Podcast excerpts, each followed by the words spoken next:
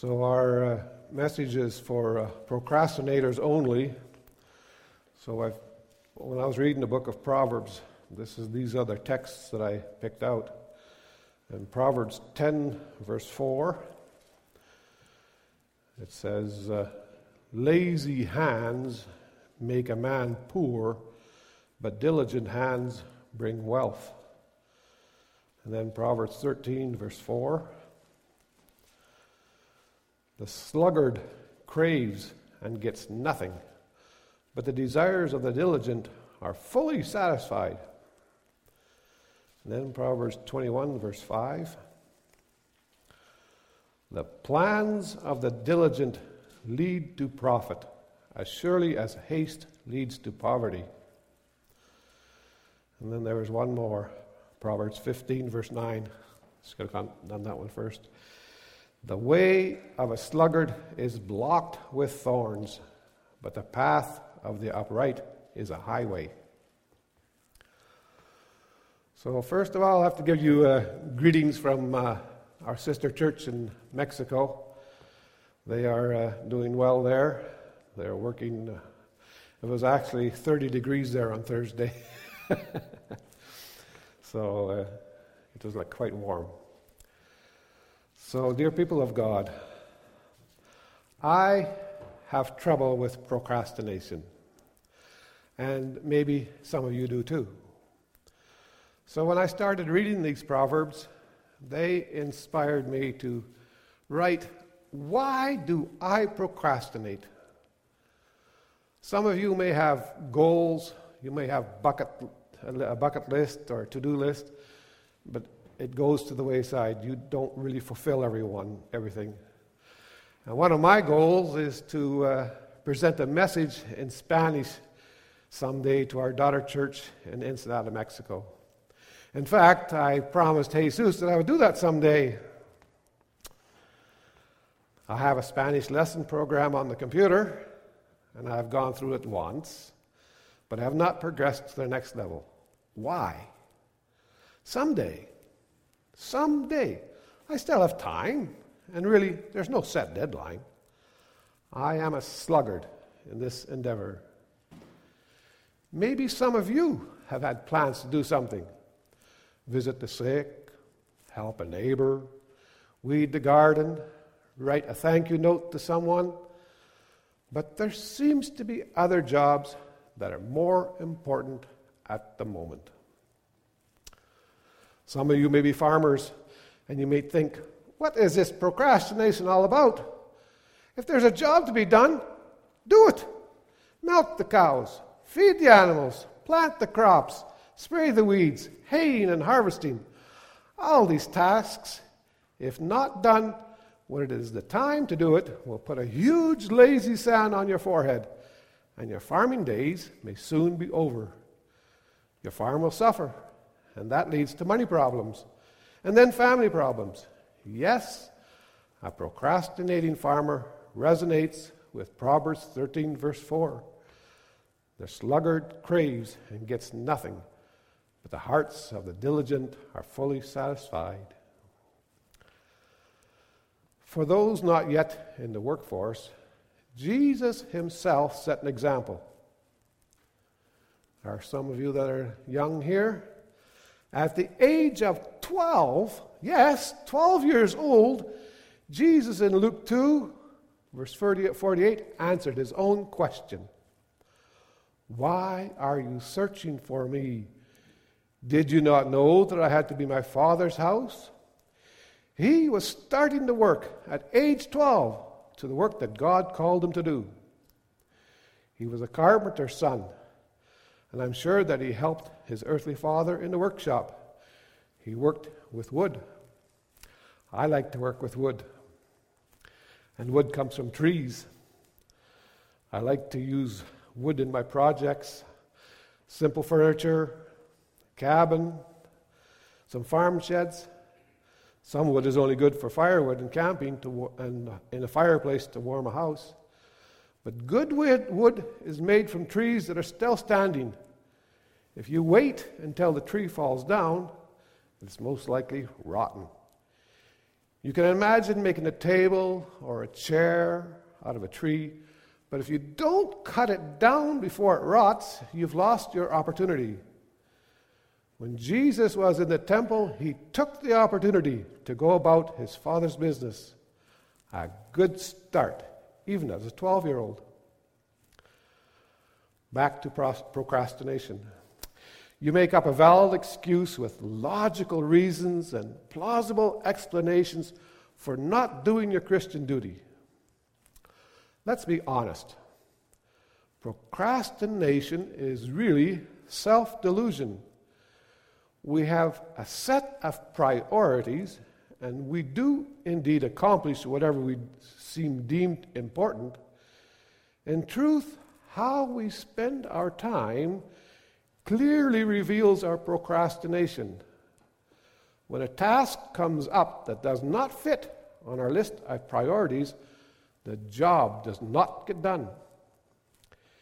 It may seem in our mind that to break the rule of procrastination is impossible, but we need to break free.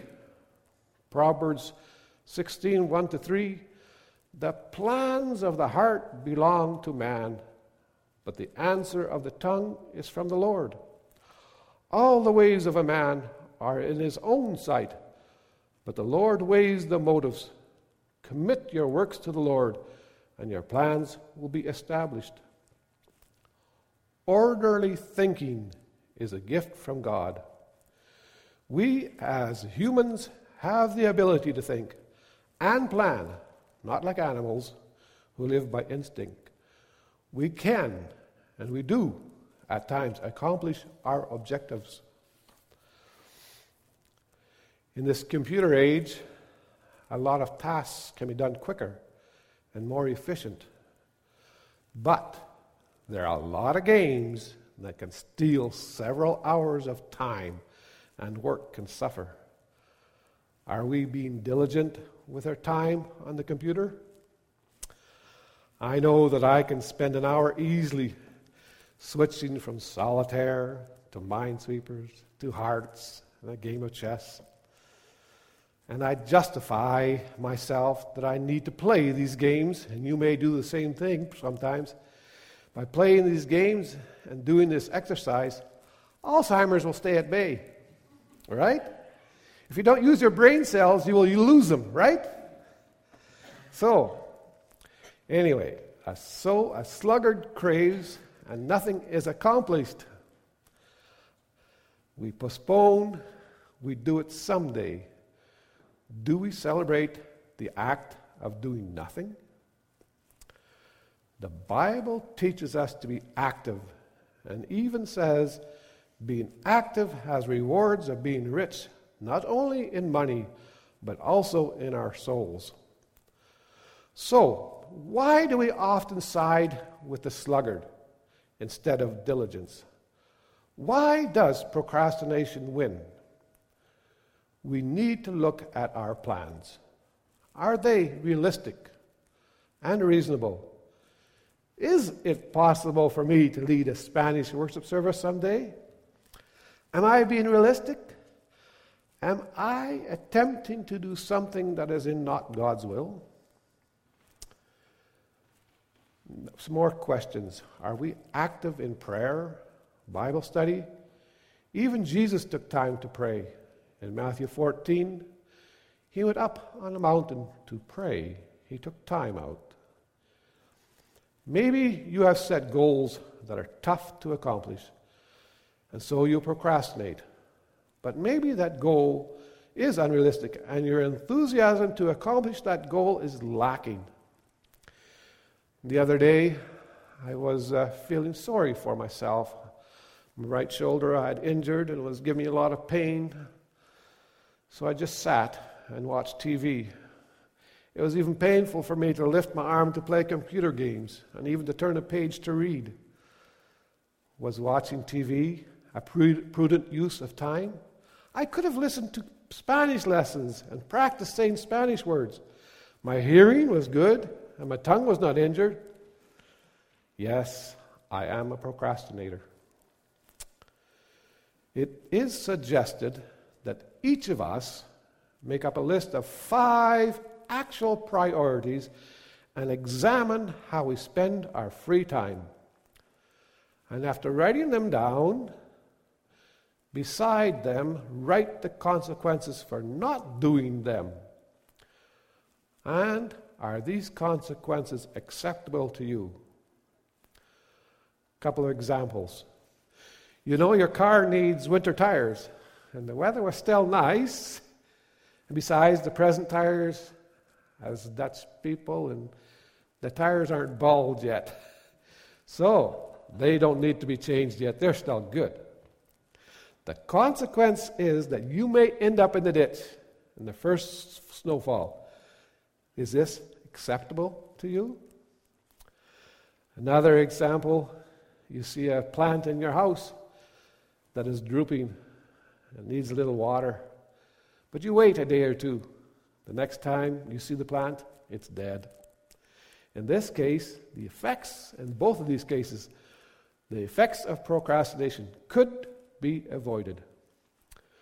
So we need to be encouraged to complete the tasks that are before us. Once the ant has gathered food for the winter, it rests. We too can reward ourselves with relaxation, time or a night out once the job is done.